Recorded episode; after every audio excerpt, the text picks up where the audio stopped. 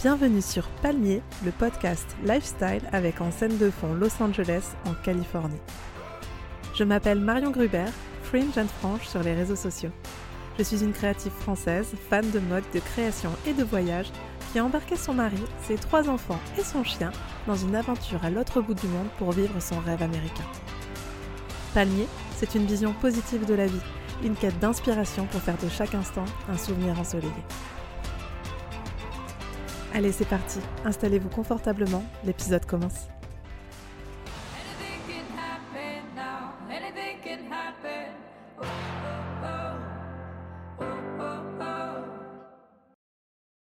Je me voyais mal commencer ce podcast sans vous raconter comment j'en suis arrivée à vouloir l'enregistrer. Tout a commencé sous les palmiers, après tout.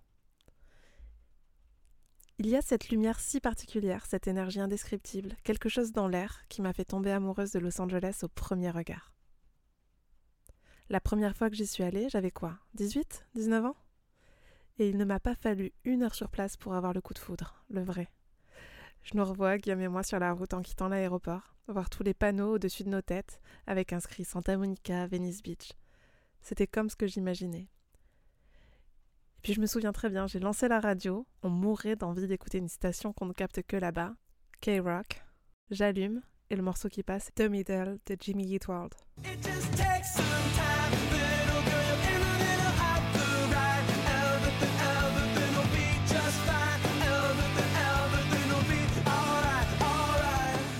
Pour la petite histoire, lorsque l'on s'est fait notre premier tatouage en commun, Guillaume et moi, c'était justement le titre de l'un des albums de ce groupe, Clarity. Il ne nous en fallait pas plus pour être transportés. C'est comme si nous avions désormais le décor et la bande son du film de notre vie. On a passé la meilleure semaine là-bas. Et en partant, les larmes aux yeux pour la première fois en quittant un endroit, on s'est juré qu'on reviendrait vite et qu'un jour, on n'en repartirait pas. C'est magique cette sensation de savoir que l'on est exactement là où on doit être. C'est un peu comme quand on tombe amoureux et que l'on sait au fond de nous que sans l'autre, on ne sera plus jamais entière. Vous voyez? 15 ans plus tard, nous voilà, prêts à sauter le pas. On reviendra dans d'autres épisodes sur tout ce qu'il s'est passé ces 15 dernières années, car oui, j'en ai des choses à vous raconter, c'est trop excitant. Mais nous voilà, en 2022, trois enfants dans nos bras. On vient de traverser une pandémie mondiale, on n'a pas voyagé depuis des mois, et on a besoin de prendre l'air, de changer d'horizon, de retrouver l'inspiration, et chez nous, ça passe souvent par un simple changement de décor. On a pas mal bougé avec Romy et James quand ils étaient petits. On a d'ailleurs fait notre plus grand voyage en Australie avec James quand il avait 6 mois, juste avant le premier confinement. Et ensuite, une petite Luna est arrivée dans nos vies. Et en 2022, on était prêts à reprendre la route. Luna avait 3 mois, alors on voulait partir dans une destination simple pour ce premier voyage avec trois enfants. Mais aussi trouver un endroit vecteur de créativité. Pas une destination farniente où je tournerai en rond trop vite, ce qui m'arrive souvent. On cherchait une petite aventure. On avait laissé LA de côté pendant quelques temps alors que nous avions l'habitude d'y aller tous les ans, peut-être à cause de la politique aux USA, sûrement parce que le pays était hermétique depuis un moment suite au Covid, ou peut-être aussi juste parce qu'on attendait le bon moment pour y retourner. C'était maintenant. Une destination simple pour les familles, où tout se fait en voiture, où la météo est toujours clémente, ce qui est un gros plus avec des enfants, une ville qu'on connaît par cœur et qui, on le sait, ne nous déçoit jamais. On a booké nos billets littéralement sur l'île de la maternité, la petite Luna à peine née. Trois mois plus tard, on s'envolait et je me rappelle très bien de ce matin aux aurores. Les enfants étaient tellement excités de repartir en voyage. Luna était si petite, lovée dans mon porte-bébé. Il y avait encore une fois quelque chose dans l'air. Ouais, quelque chose d'imperceptible mais qui était là. On sentait tous que ça allait être un magnifique voyage. Et puis ce qui devait arriver arriva, le coup de foudre, bis, le retour. Exactement comme 15 ans auparavant, on a atterri, on est monté dans la voiture, on a roulé vers Venise et boum. Le cœur qui s'emballe, les palmiers dans les yeux. On s'est regardé avec Guillaume et on s'est dit merde, on va pas pouvoir partir cette fois. On a continué notre voyage en préparant ce futur projet qu'il allait falloir mettre en place. Ce qui est incroyable avec Guillaume, c'est que on est très connecté à ce niveau-là. C'est que quand on prend une décision ensemble, en général, elle est unanime. On est alignés et on se suit, on se fait confiance. Et là, c'est exactement ce qui s'est passé. On a su tous les deux que on allait s'embarquer dans cette nouvelle aventure et qu'on irait les yeux fermés. Je crois beaucoup aux signes, à ce que m'envoie l'univers, si on peut dire ça comme ça. Et pendant ce voyage en Californie, à ce moment-là, en février 2022, j'ai eu l'impression de voir des signes partout. Il s'est passé quelque chose d'assez fou. On a failli avoir un accident énorme sur la route entre Malibu et Santa Monica. Une voiture s'est décrochée de sa place de parking sans avertir. Le camion devant a littéralement pilé en se retournant et on était juste la voiture derrière. Et à ce moment-là, on a regardé avec Guillaume par la fenêtre et on a vu cet immense arc-en-ciel sur l'océan Pacifique, comme si on venait d'être sauvé quelque part et que il fallait qu'on croie en notre projet. Ça valait la peine d'être vécu. Et tout au long du séjour, on n'a pas arrêté de voir ces arcs-en-ciel partout. Vous allez penser que je suis complètement folle, mais je sais pas.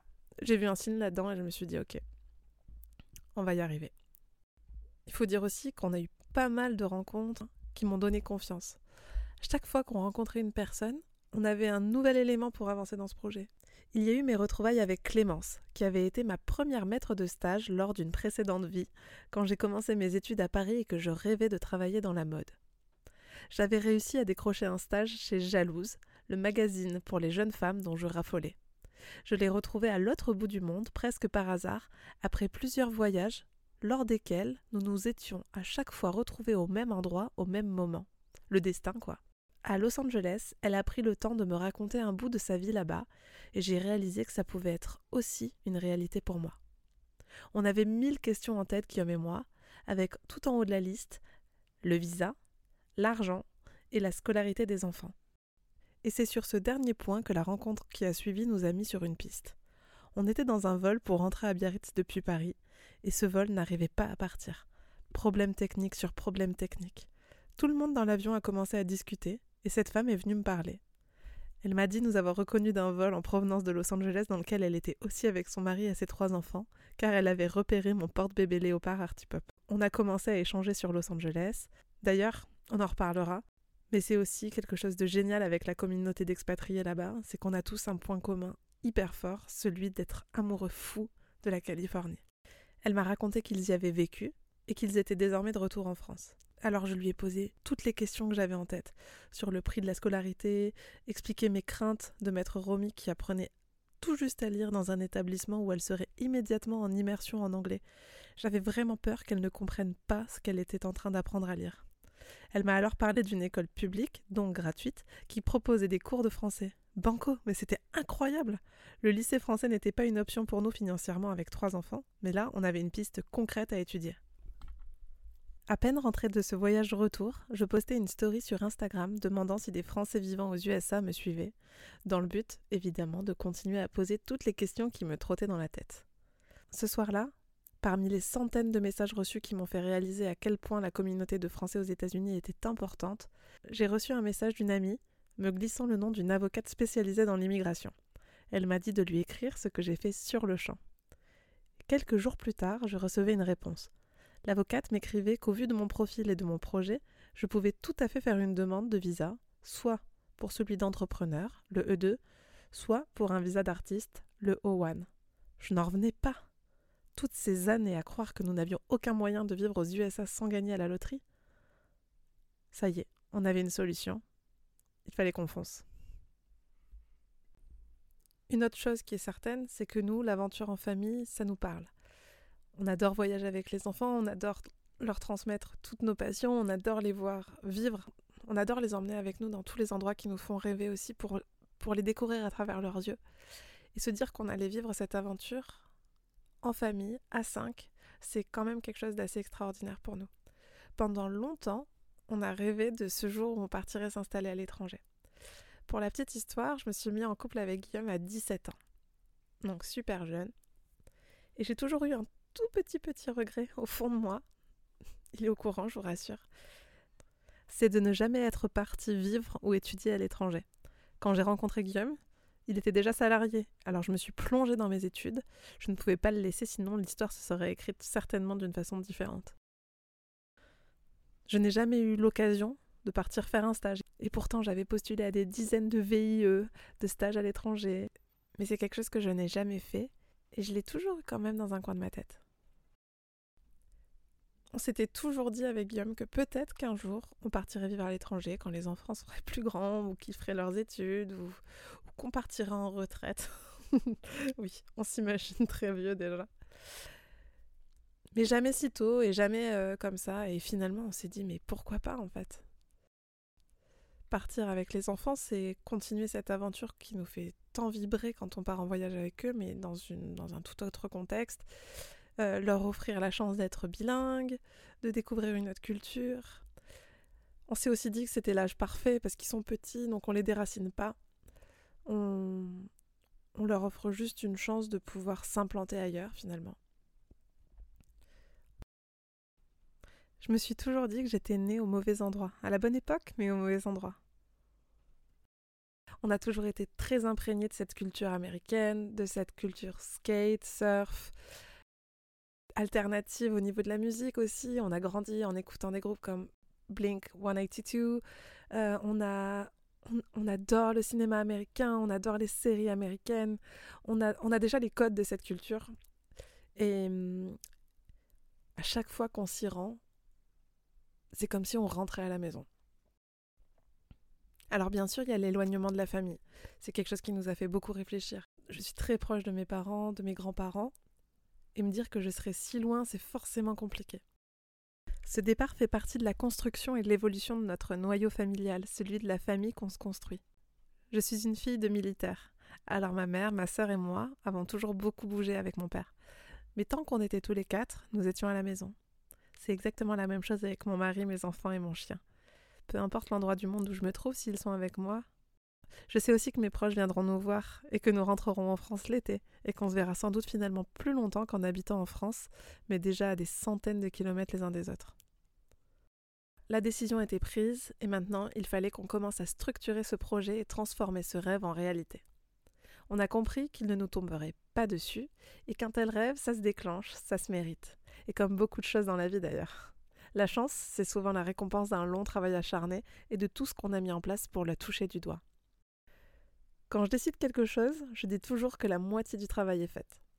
Je me fatigue moi-même, mais la vérité c'est que je suis une optimiste maladive. Je ne considère pas l'échec. Je préfère faire mille plans, A, B, C jusqu'à Z. Parce que tout est possible, non? Du coup, j'ai lancé mon plan d'attaque. Mission Californie. Pour la première fois, je n'ai pas eu peur de parler en avance de ce projet. Je le disais haut et fort. On va partir vivre en Californie. Au lieu de me protéger de l'échec, comme j'ai pu le faire lors de notre parcours de PMA pour avoir les enfants, qui était mon projet top secret le plus verrouillé du monde entier, ou bien mes débuts de grossesse que je cachais autant que possible pour éviter, comme on dit chez moi, l'ashkumun, cette fois-ci, j'avais besoin d'en parler pour manifester les opportunités, les contacts autour de moi. Dans les jours qui ont suivi, je me suis inscrite sur tous les groupes d'expatriés Facebook possibles. J'ai contacté toutes les personnes qui avaient de près ou de loin engagé un projet similaire à un moment de leur vie. Et c'est là que l'idée du podcast est arrivée. J'ai commencé à être connectée à pas mal de femmes, déjà en Californie ou dans le reste des États-Unis. Et pour communiquer, avec le décalage horaire, le plus simple c'était de s'envoyer des notes vocales. On a commencé à s'envoyer des notes vocales de 10-15 minutes, où moi je posais mes questions, où elles, me répondaient, elles me partageaient des morceaux de leur vie. Et ces notes vocales échangées avec ses copines à l'autre bout du monde pour m'aider à planifier ce rêve de vie, c'était un signe tellement fort de sororité. Toutes les personnes que j'avais contactées me répondaient sans filtre, sans attente de retour, juste dans un but d'entraide. Je sais qu'elles se reconnaîtront si elles m'écoutent, mais si on en est là aujourd'hui, c'est grâce à toutes ces femmes qui m'ont donné de leur temps et partagé leur expérience. C'était tellement précieux. J'avais envie de rendre l'appareil et d'élargir ce cercle ici également. Je me dis que ce podcast peut être comme une note vocale d'une amie, comme boire un café avec cette fille que vous ne voyez pas assez souvent, mais qui vous donne à chaque fois l'impression quand vous vous retrouvez que vous ne vous êtes jamais quitté. Ici, on se dira la vérité, on partagera les moments beaux, mais aussi ceux qui sont plus challengeants. Les réseaux sociaux, notamment Instagram, sont par la photo mon moyen favori d'expression. Mais parfois, la vie est tellement plus riche et complexe que ce que l'on peut partager dans une image. Alors c'est là que les mots sont si précieux. J'espère que Palmier sera tout ça pour nous.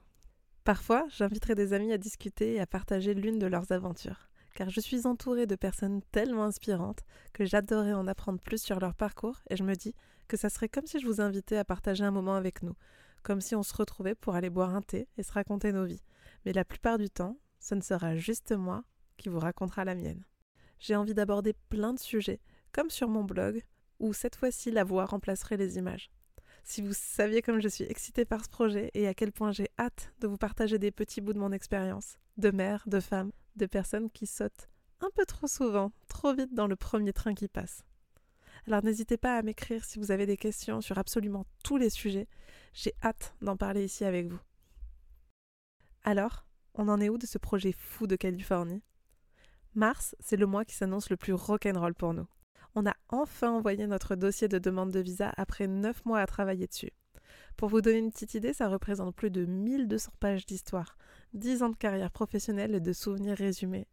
D'ailleurs, on va l'imprimer en livre, comme ça on pourra le montrer aux enfants quand ils nous demanderont qu'est-ce que c'est précisément le travail de maman. En construisant mon dossier pour l'immigration, je me suis rendu compte à quel point toute mon histoire, depuis ma naissance presque, et tout ce que j'ai fait dans ma vie jusqu'à présent, m'a mené à ce moment-là. Alors je ne l'explique pas vraiment, je ne sais pas si c'est euh, juste une coïncidence, mais voilà. C'est comme si tout ce que j'avais fait, tout ce que j'avais mis en place, c'était pour un jour sauter le pas, changer de vie et aller enfin dans cet endroit où je me sens le plus chez moi. Alors maintenant, qui sait? La suite au prochain épisode. Hein C'est donc concret, vous êtes dans le même suspense que nous aujourd'hui. Ce mois-ci, en attendant qu'une réponse de l'immigration pour l'obtention de notre visa, on vend notre maison et on attend également de savoir si les enfants ont été tirés au sort pour être admis dans leur nouvelle école. Oui, vous avez bien entendu, tirés au sort. Car oui, à Los Angeles, dans le public et notamment dans les programmes spéciaux, il y a un tirage au sort pour l'égalité des chances. On a inscrit les enfants dans une école proposant des cours de français pour faciliter la transition, et du coup, nous ne saurons qu'à la fin du mois s'ils ont une place. Quand je vous dis que ça se mérite, rien n'est simple dans un tel projet, il faut avoir les nerfs bien accrochés pour tout et de la patience. Il y a quelques personnes qui m'ont demandé si ça ne marche pas, vous faites quoi? Et du coup, ça m'amène à cette notion de regret. Pour moi, les seules choses que l'on regrette, c'est celles que l'on n'a pas tentées. Je pars du principe qu'il n'y aura pas de regret dans cette aventure parce qu'on sera allé jusqu'au bout. Et je ne vois pas pourquoi on n'y arriverait pas en fait. On a tout fait pour y arriver, il y aura toujours une façon de contourner le problème si quelque chose se présente. Si je devais vous partager mon retour d'expérience sur le fait d'entreprendre un projet d'expatriation, je vous dirais de le crier haut et fort, de vivre pleinement votre projet et cette décision, de l'embrasser, de contacter le plus de personnes possible, de faire savoir que vous allez partir et de manifester ce départ. Inscrivez-vous sur tous les groupes d'expatriés et de Français à l'étranger. Posez toutes vos questions et n'hésitez pas à vous entourer d'un avocat de l'immigration. Pour nous, ça a tout changé. N'hésitez pas à planifier, à faire des plans A, des plans B, comme j'adore en faire, et à anticiper les galères pour les contourner, pour qu'elles ne vous ralentissent pas. Et surtout, n'hésitez pas à continuer de rêver, pour ne rien regretter. Merci infiniment d'avoir écouté ce premier épisode. Maintenant que tout ça est dit, vous savez comment a commencé ce projet californien, et j'espère vous retrouver très vite sous les palmiers. See you soon! On se retrouve sur Palmier dès la semaine prochaine. Et pour ne louper aucun épisode, n'hésitez pas à vous abonner à ce podcast et à suivre mes aventures, cette fois en images, sur les réseaux sociaux, en suivant mon compte Fringe and Frange, sur Instagram, TikTok et YouTube. Tous les liens sont dans les notes de l'épisode. Merci encore d'être là. Je vous embrasse.